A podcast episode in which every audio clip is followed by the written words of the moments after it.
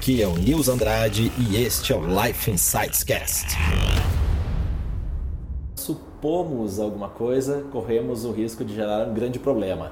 Essa foi uma frase publicada pela minha amiga Renata Barcelini, beijo Renata, de um cara chamado Miguel Ruiz. Tem tudo a ver isso, porque quando a gente fica imaginando coisas, a gente não sabe o que é a realidade efetivamente.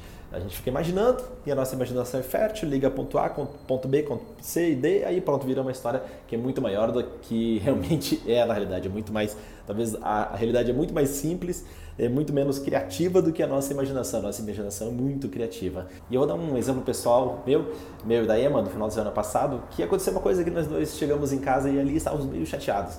E aí a gente foi conversar, foi trocar uma ideia e na realidade ela imaginou uma coisa e eu imaginei uma outra coisa. E aí os dois estavam ali meio chateados um com o outro por coisas muito diferentes, só que a realidade era uma outra coisa, era uma terceira coisa.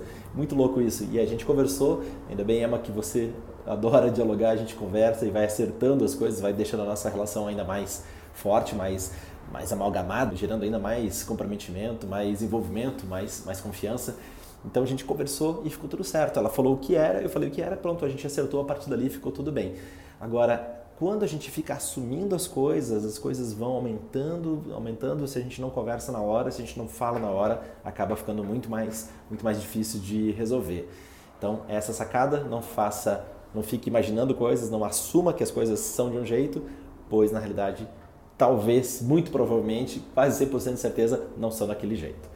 Deixa aí seu comentário, seu comentário de oxigênio, boca a boca também, indicação desses canais para os amigos, também oxigênio para manter esses canais vivos. Se tiver no podcast, deixa as suas estrelas se você estiver me ouvindo. E eu te vejo amanhã com mais um conteúdo, mais um episódio.